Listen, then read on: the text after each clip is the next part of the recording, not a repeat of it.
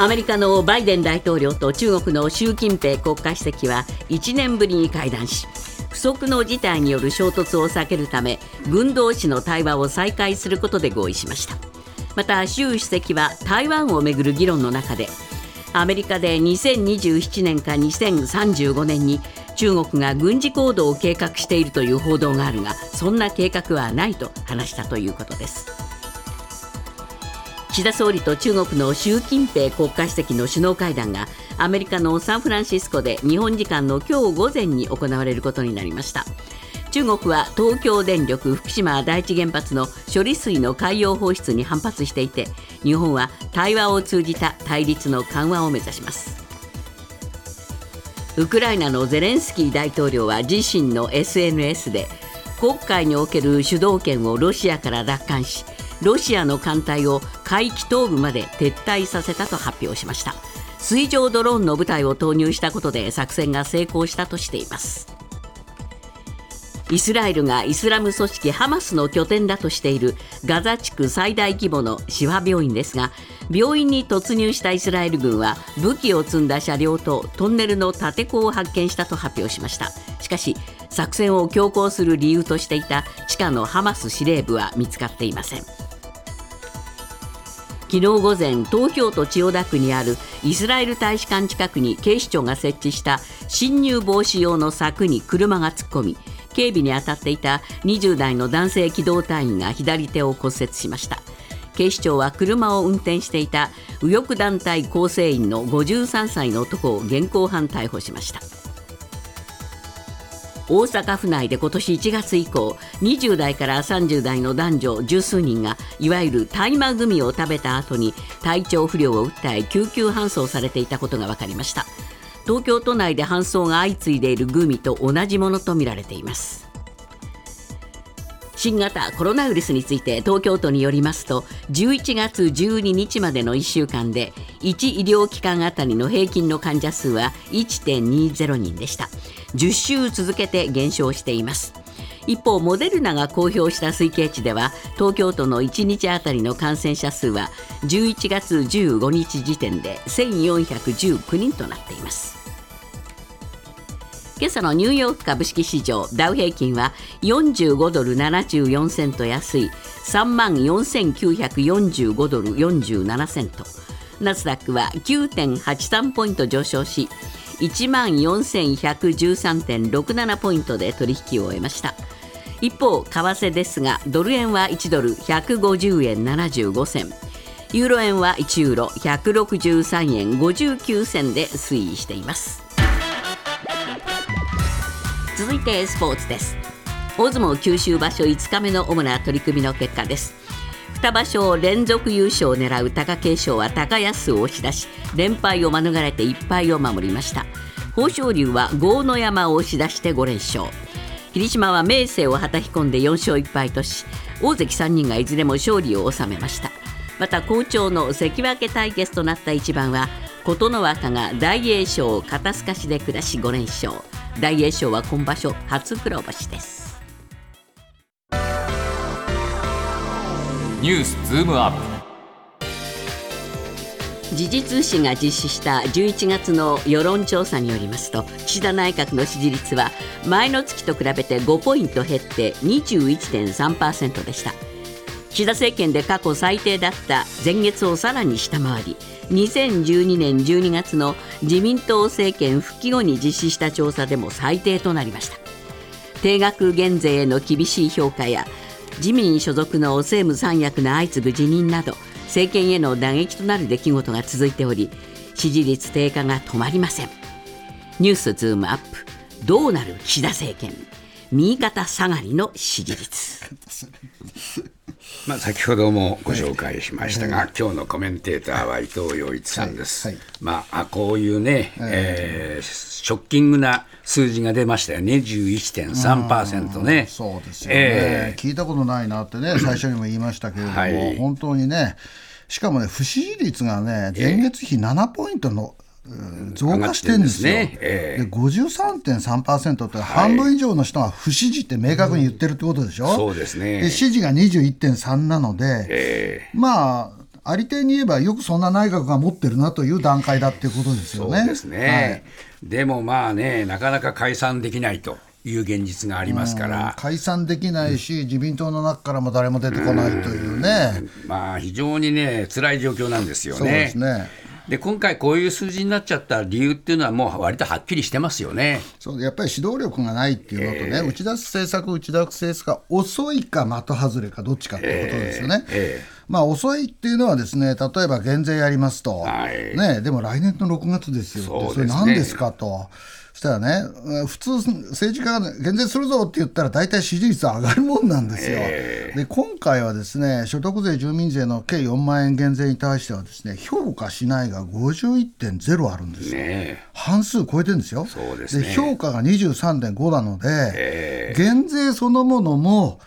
国民からそっぽを向かれたってことで今回の場合ね。そうですねなぜそっぽを向かれたかっていうと、どうせ借金だろうと、えー、人気取りだろうと思われちゃってるっていうことですよね。もう見透かされちゃったっていうことですね。見透かされてるってことですね。そうですね。やることなすことっていうね、なんか、そういう感じになってきましたよね。ですね。そこへ持ってきて、うん、まあ、えー、政権の中で、えー、足引っ張ると。いう人たちがいっぱい出てきたと、こういう話ですね、そうですよね。いろいろ問題が出てきました、足引っ張るっていうか、これ、自民党全体の体質じゃないかなって思い出して、だから僕が注目してるのはね、えー、自民党の成長政党支持率が19.1%っていうね。これ、政権復帰以降最低だった前月からさらに1.9ポイント下がってるわけでしょ、えー、だって分母が少ないのに1.9ポイント下がったって、1割下がったってことですよ、これ。えー、ね、えー、でしかもね、あの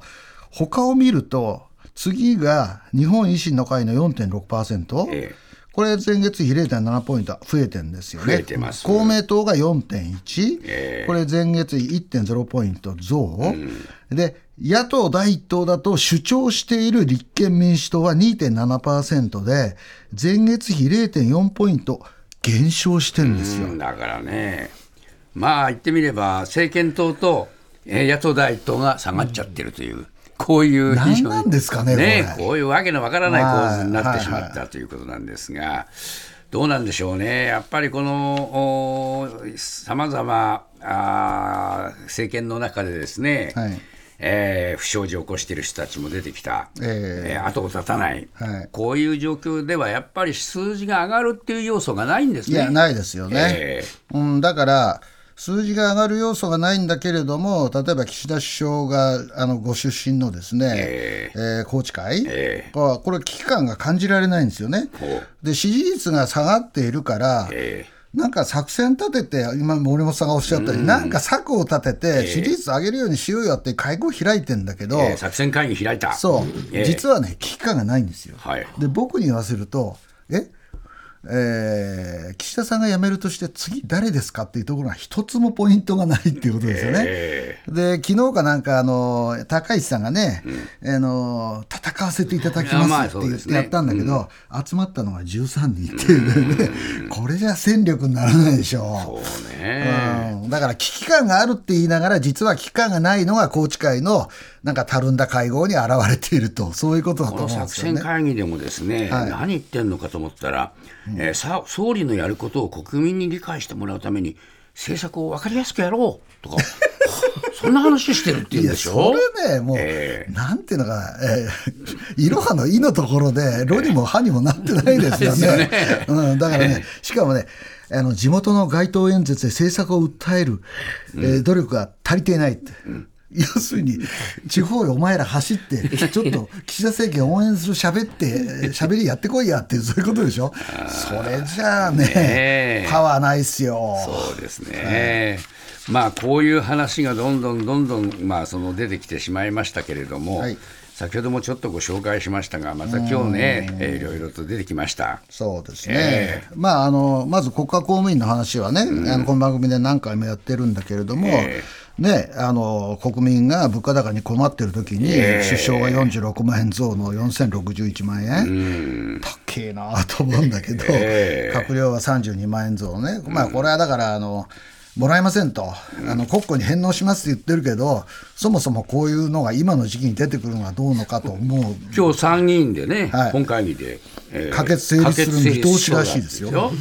だこういうのはやっぱり神経逆なでするじゃないですか、そうなんですよ。タイミングがね、ね悪すぎますよね。そうですね。しかもね、えー、また新しい支持率が下がりそうな事態が生じてきています。すねえー、それはですね工藤正三内閣府副大臣、えー、この人は消費者消費者庁担当なんだけれども、うんね、この人がですね昨日の国会で旧統一教会との関係について、うん、まあ、教団トップのハン・ハクチャ氏とですね、確か5回お会いしたって言っちゃってるんですよね。で消費者庁って不当寄付勧誘防止法を所管しているところなので、教団と最もつながりがあっちゃいけないとこなのに、教団のトップと5回も会いましたって。昨日初めて明らかにしたんですよ。この人今までの調査で全然そんなこと何にも言ってこなかったんですよ。だからね、このね、担当になると、その担当部署のおその範疇の話で誤解変な話が出てきちゃうわけですよ。だからね不適材適所にやってんじゃないいや本当に不適材適所なんですよねこういうことをね、やっぱり岸田さんが、これ、任命責任、やっぱ結構重いですよ。いや、自分、うん、あの安倍さんの時からそうなんだけど、えー、任命責任は重いと思ってますって、総理言うじゃないですか。うん、言うだけですからね。ちっとも思ってないじゃん、えー、何もやってないわけだから、その後ね。そうですよね。うん、まあ、こういうことがどんどんどんどん出てくるとですね、じゃあ、この先どうなるのか。いや、えー、僕はね、はっきり言って日本国民として心配になりますよね。はい、これだけ支持率が低いのに、えーこの人ならいいという人が出てこない、自民党の中からも出てこないし、えー、野党の中にもあんまりいそうもない、ないえー、どうなるんだ、この国はと、はい、僕なんか思っちゃいますよね。そうですね、はい、そこが一番のポイントなのにね。ねそうなんですよね、ニュースズームアップ。アメリカのバイデン大統領と中国の習近平国家主席は15日アメリカのサンフランシスコ近郊で会談し米中両軍の偶発的な衝突を避けるため国防当局間の対話を再開することで合意しました。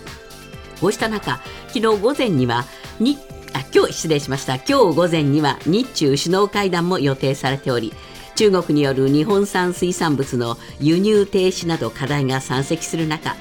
どのような会談となるか注目されています。ニュースズームアップ。米中、日中、注目の首脳会談。伊藤さんは米中の首脳会談はいろいろ詳しい内容出てきましたけれども、ね、やっぱりですね偶発的な衝突これを相当恐れてたんですね、うん、アメリカがね、特にね、えー、そうですね。つまり台湾海峡海峡で何かあったときに、えー、えー、米中の、ね、戦争になると、えー、アメリカはそんなことをやってる暇がないし、うんやっぱりまだ戦力があの、えー、台湾海峡絡みのところでいうと、今までは圧倒的に米軍が有利だったんですけど、えー、今はですね戦力拮抗してると言われてるんですね、はい、で中国って建国以来、戦ったのはベトナムとしか戦ってないので、本当の軍事力は分からないんだけれども、でもやっぱりあの空母も作ってるし、えーえー、航空機も揃えているので、アメリカとしては勝てる自信がない、えー、勝てる自信がない戦争に巻き込まれたら、えー、自分たちが不利だと、だって遠いですからね、ね。アメリカにと,、えー、とって台湾っていうのは、だから台湾海台湾の周辺で何かあった時には、うん、えー、困ったことになるので、そうならないようにしようというのがアメリカの意図だったと私は思うんですよね。はいはい、でその点については、まああの何かあったら事前にあの話しましょうよと、大統領同士でも直接話できる環境を整えようよっていうのが、アメリカの意図だったと思うんですよ。で中国は一方で経済がこんなに弱くてですね、アメリカに締め付けられてたらたまらんし、でもこの機会に中国がアメリカと対等な大国であることを国民に示せれば、習近平自身にとってもいいはずだと思って OK したんだと思うんですよね、はい、僕はね、はい、で。その通りになってるわけですよ。そうですね、中国にとってはね、森本さん、さっきおっしゃってた通り、あのまあ、2つの大国が入れるほど世界は広いって、で僕思ったのね、この時ね。ロシアどこ行ったんだそうですね。つまりね、これね、一番この米中の 会談で